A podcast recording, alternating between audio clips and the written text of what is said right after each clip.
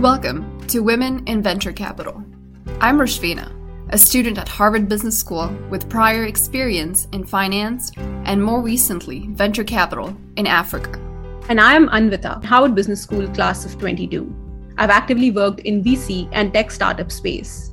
Our mission at Women in Venture Capital is simple increase the representation of women in the VC industry through awareness and engagement. So join us as we engage with women establishing their presence in VC. Our guest today is Deborah Quazzo. Deborah is a managing partner at GSV Ventures and the co founder at ASU GSV Summit. The summit, now in its 13th year, celebrates innovations and innovators across the global pre K to grade learning and talent landscape. Deborah has years of experience in the venture space and is on the board of numerous edtech companies, Degreed, Outlier, Create and Learn being a few. Prior to GSV, she was the co founder and president at Think Equity Partners and previously an MD in the Global Growth Group at Merrill Lynch and assistant treasurer at JP Morgan. She holds his bachelor's from Princeton and MBA from Harvard Business School, which I'm very happy to have her on. Always happy to have Harvard Business School um, alumni on here. Thank you so much for being with us, Deborah. Absolutely delighted, delighted to be here. Thanks. Thanks for having me. So I'll jump right in. Um, like I said in my intro, you started your career in banking, first at JP Morgan, then for a little more than a decade at Merrill Lynch.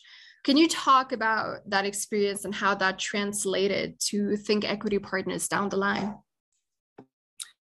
Um, sure. I mean, I think I was um, JP Morgan was right out of college. That was just a couple of years before I went back to business school. Um, and then I spent I did spend 13 years at Merrill Lynch. Um, what what uh, and and I went from there with a partner, um, a guy named Michael Moe, who I've worked with for 25 years, who really um, who was a growth who was a Wall Street growth strategist who really started um, writing about education technology, education innovation back in the mid 1990s as being a, a, a looming growth category. So that was kind of how I got involved there. But um, we, you know, we spun out of Merrill Lynch uh, in uh, 2000, June of 2001, I believe, and um, and founded Think Equity Partners. The idea was we wanted to recreate a research-centric investment bank um, focused on growth categories, uh, growth, you know, growth sectors in the economy, um, including education, but everything from semiconductors to biotech. And so that's um, it was it was uh, our kind of desire to, to, to leave a bigger organization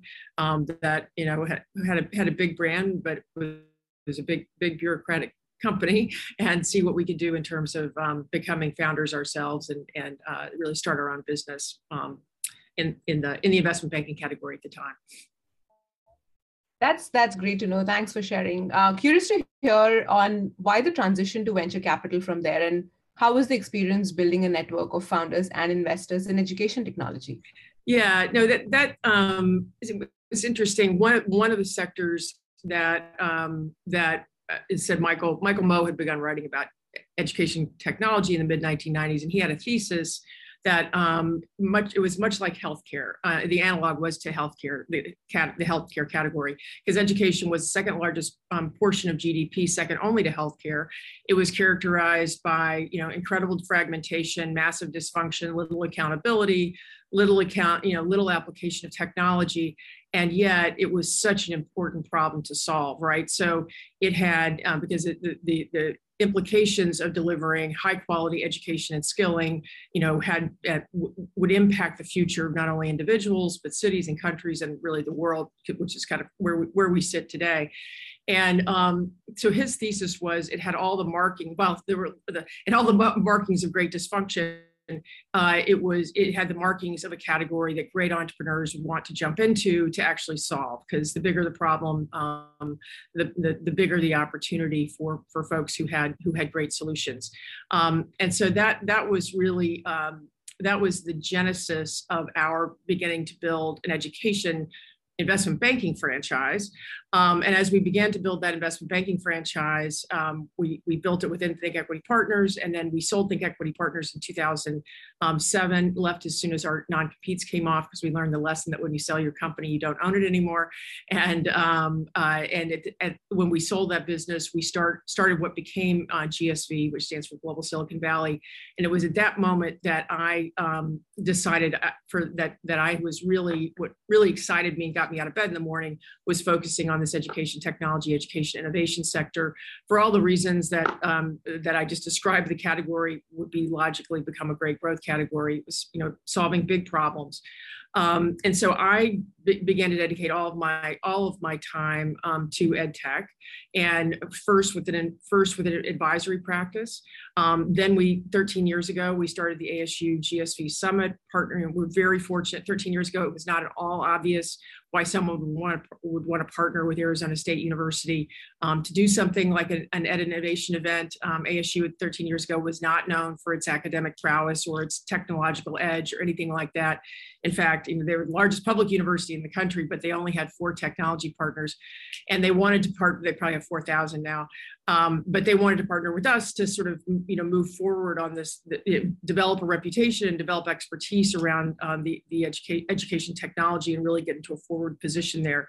And it was really all of that that led um, to the to the venture capital piece. So as we began to build the ASU GSV Summit, you know, as I said, start, starting 13 years ago, we began to invite um, found edtech founders to come present at the summit. And you know it started with you know 30 to 40 and then and today it's we'll have we'll have over 600 um, ultimately ed tech startups at our summit coming up in april. But as we began to invite those um, those those founders from all over the world, we began to get inbound inquiry about making investments, and um, we had decided at that point that the sector was was not mature enough to to warrant a fund, um, but we certainly began to think hard began to think hard about it, um, about when the right time would be, and um, and so since we didn't have a fund, I actually became a very active angel investor and um, you know ended up with 60 70 angel investments across the ed tech category. Um, turned out to be you know turned out that portfolio was pretty good. And, and the reason uh, you know it was it was clear to us that while the category still wasn't perhaps deep or broad enough to support a fund it was beginning to see um, a, a, sort of a, a, new a new version or a new um, crop with better business models better more disruptive become this really active angel investor. And then in, in 2016 um, we decided that it really it was time to, to go ahead and, and jump into the water um, the, the, the, venture the venture fund waters.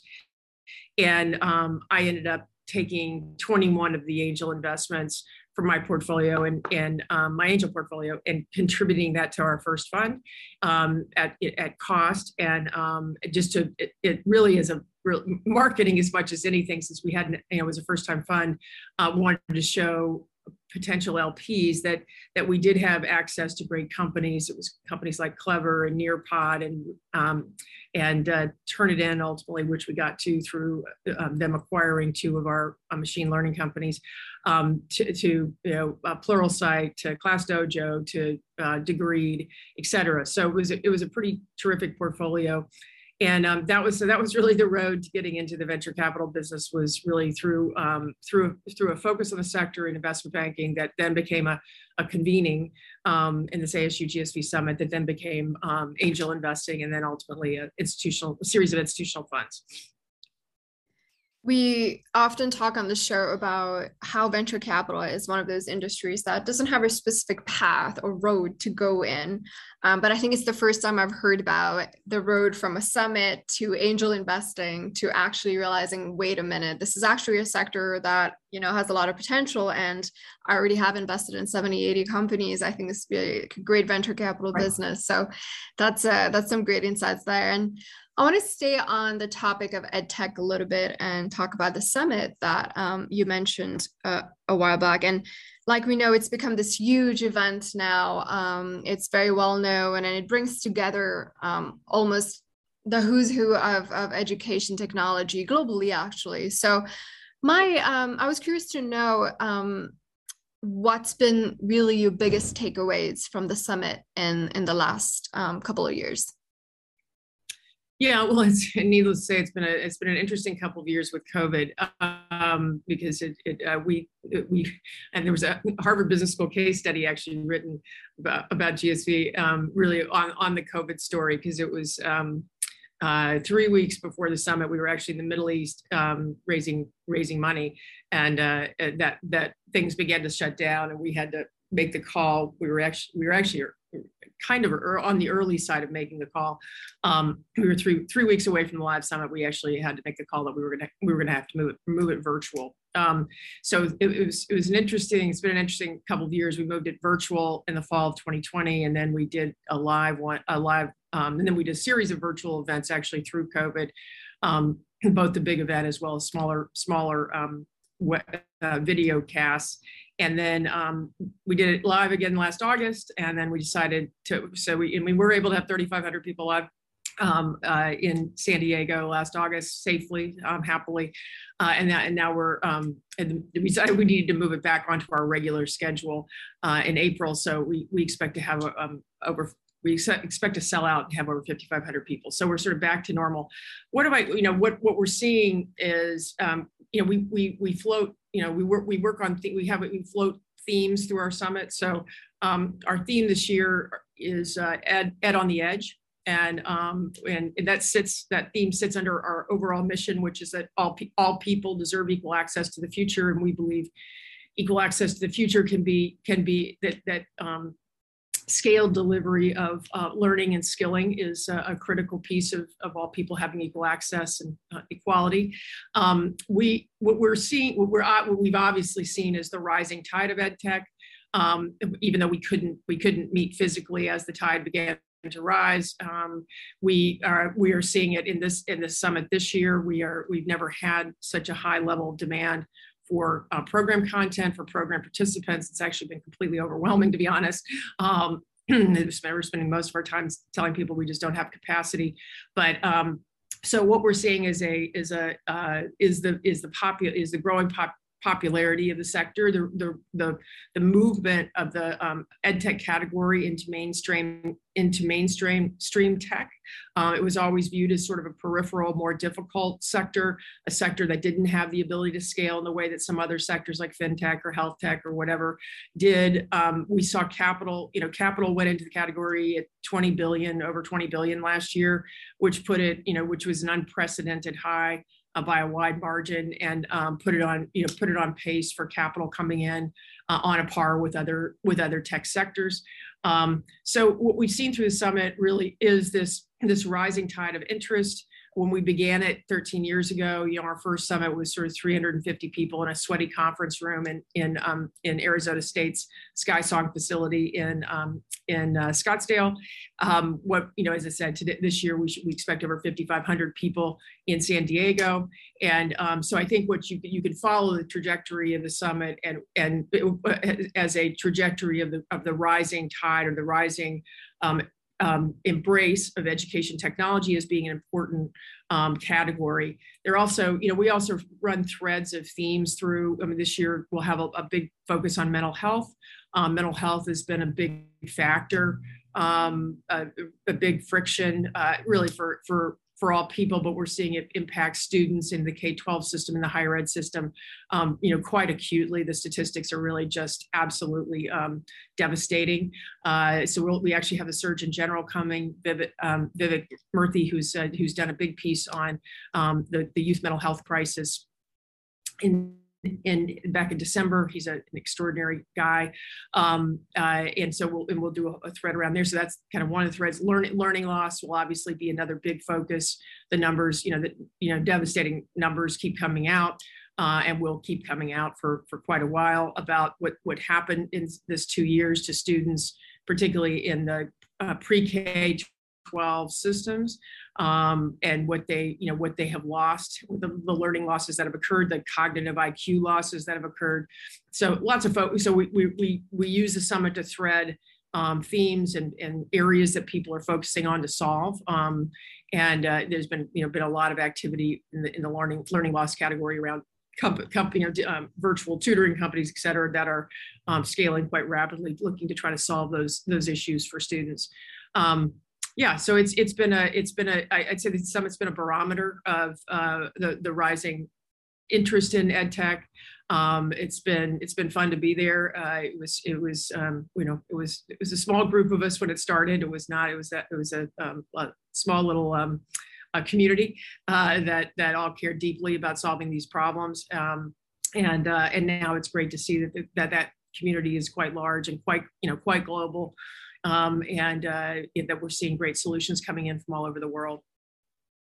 It definitely sounds exciting, and it's actually pretty well managed. Like uh, having been a part of uh, the summit in our own small capacities. Like both Rishvina and I, we've uh, been judges to the initial rounds of screening that uh, you know the summit gets, and the quality of uh, companies we've seen in themselves are you know pretty amazing in itself. And we know that we would be one of the few hundred judges that you know are seeing those thousands of co- companies coming in and applying for the summit. So not just is it massive in terms of uh, the scale that you're reaching but also it's pretty well managed. Uh, you know i probably will be in san diego in the coming uh, in this coming summit so i'm excited about good, that as good. well. i think we'll have i think we'll have a, a good hbs contingent actually. That's amazing. And uh, i love the theme like you mentioned about ed on the edge. I think it sounds super appealing and extremely contextual in this context. And just building a little bit on that um, you know the last two years obviously because of the pandemic in in more good, hopefully, than bad ways. There has been a ton of focus on edtech solutions, um, especially the ability to move to a remote setting and have a more effective education system, hopefully garnering more reach.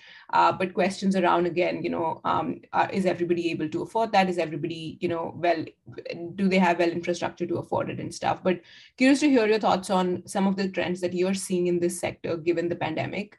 Um, and what do you think the sector will look like in the next yeah, I mean, I think that you know, the, the what happened was you know, a billion six students were really overnight thrust, as my my partner Michael Moe says, uh, thrust into the deep end of the um, online learning pool and forced to either you know swim or get out swim or or um, or, or, or not or sink to the bottom and um, it, it it forced a lot. I mean, it was basically it, caused a lot of habit change that was already in the works. Mean, you, certainly in the higher ed space, you had already seen um, just you know a big you know very material movement online because in emerging countries the demand for on for higher education you know well exceeds any physical facilities that are available so you have to do it um, you have to have a large portion of that being done online in in in developed countries like the U.S., you know, it, the, the, demand for higher education really is moving into the workforce um, because uh, as as the 70% of working adults who don't have a college degree um, and and yet need one because as jobs change and jobs up job obsolescence occurs if you want to have career mobility you're going to have to get some kind of credential. Um, and that for working adults it's not feasible to go back to you know to a four-year you know site-based university with you know a dormitory and a marching band. So um, so a lot of those trends are already happening but obviously covid just just accelerated all of that you know dramatically.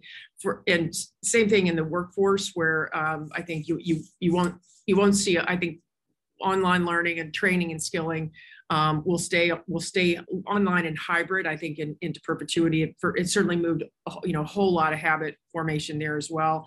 You know, it caused faculty. I mean, they were. I mean, Harvard Business School. They tell you that most you know most the vast majority of faculty had no experience teaching online until until COVID. They've now all got experience teaching online.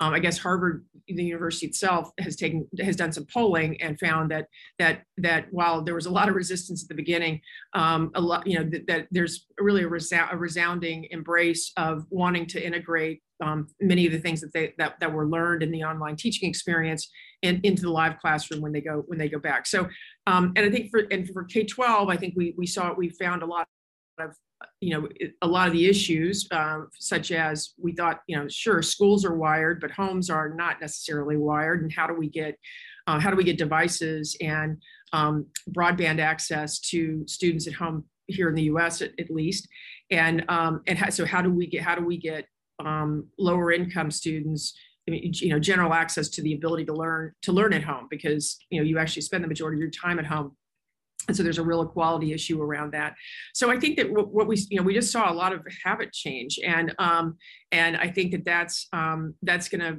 have a permanent impact. I think certainly there will be some some companies that have that that have pullback, and we've already seen some of that. Where you know when, when as students go back to um, physical physical activities, um, and are no longer we're no longer all you know tied up in our homes. I think you you will see some companies that were catering perhaps to an upper income um, piece of the business of, of the of the economy um, have some some pullback as uh, as as people begin to to to make to make trade offs on on wanting to do things physically versus online.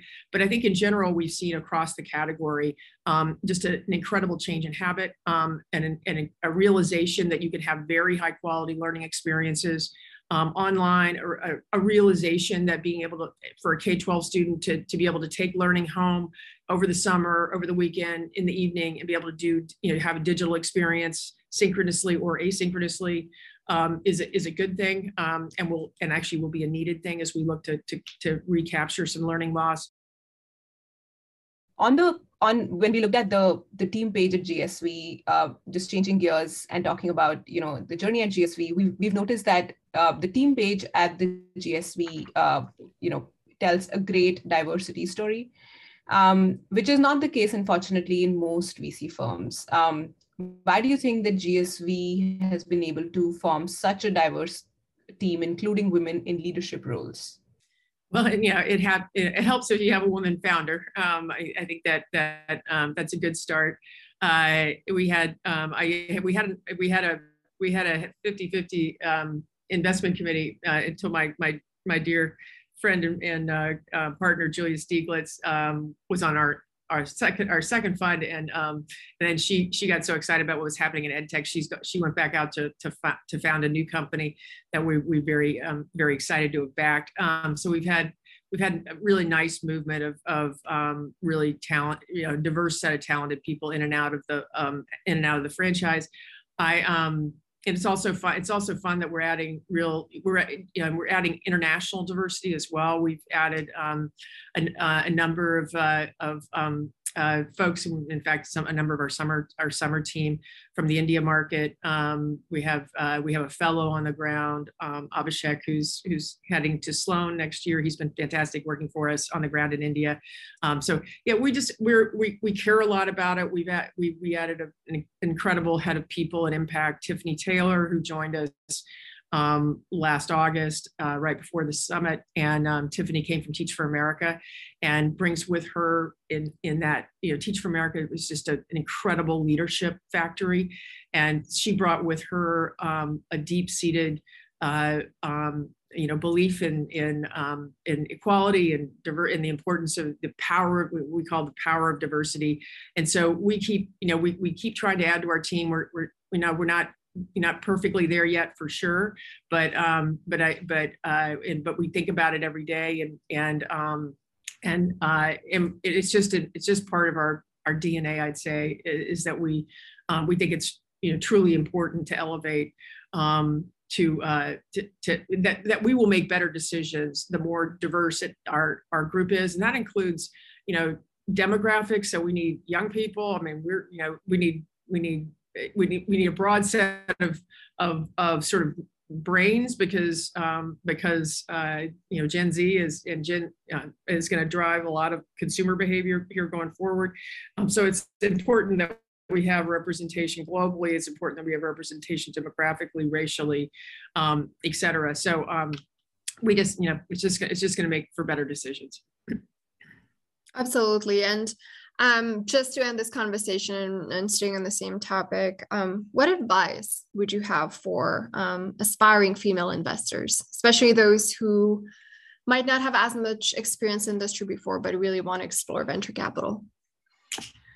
Yeah, I mean, my advice would be i mean it, it, you know the best thing in the world is when you happen to end up doing something that you're crazy you know that, that aligns with your passion. And when when we sold think equity partners and started what became gsv i mean i had just decided that i was incredibly passionate about the power of education innovation education technology to change the world. And um, and so i decided that spending all my time um, in doing you know philanthropic work in education as well as um, investing activity in education was was what was going to really um, really gonna get me out of bed every morning and make me excited for um, for for my you know in my professional life. So one, I would say align with your passions. And and if and if your passion, if you're as we like to call it, if you're a company junkie, if you if you love, I mean, if you love companies and you love meeting with entrepreneurs and you love studying business models and you love uh, and you know you if you could speak to 15 companies every day if that if you've got that kind of um, if that excites you, then you probably are onto something as it relates to venture capital. Um, it really does take an innate curiosity and um, uh, and and, and uh, you know high velocity. High, high, a desire to have high velocity curiosity um, around, uh, you know, around different topics. Hold on two seconds to um, um, to really be a good venture capitalist. And um, so I, I think one you need to sort of talk to yourself and make sure that your that your own um, sort of passions and skills align because I, mean, I think sometimes venture capital sounds sexier than it is. I mean, you really do have to have um, a, you know just a just an absolute curiosity. You want to understand trends and themes. You want to understand what Web three is. You want to understand what the impact the metaverse is going to have. You want to understand what you know everything that's kind of coming along. You you, you want to understand how that is going to impact um, what's going on in um, a sector you're passionate about. So my advice would be um, to be to to really look you know look yourself in the in the mirror and and make sure that's kind of what you know what what really does turn you on and um, and if it does, uh, then you know I think there are lots of opportunities to join firms um, uh, that you know maybe sector focused like we are, or maybe more generalist firms. Um, I think it's a you know it's a it's it's it's incredible. You know it's it's it, for me, it's incredibly fun. I mean, there's nothing nothing more fun than talking to a great entrepreneur. Um, you know, it's there's also the, the, the hard part of telling a great entrepreneur that you're not going to invest. Um, that's you know, so there's it's it's not it's not all fun. Uh, it, it, it's it's uh, it's can be heartbreaking too, but um, but for the most part, it's uh it it it's it's what excites me every day and, and gets me out of bed. And i think it, if that aligns with the way you you think um and and you're uh and you're fascinated by by business models and what makes something scale then um then you should uh, go out you know be tenacious and and and go after opportunities because because they're de- they're definitely out there that's some really great advice. Deborah, thank you so much for joining us today and taking the time to share your experience and your wisdom um, and all your insights on EdTech so far. Thank you so much for being on the show. All right. Thank you. Thank you. Thank, Andy. Thank you both. Bye. Thank you.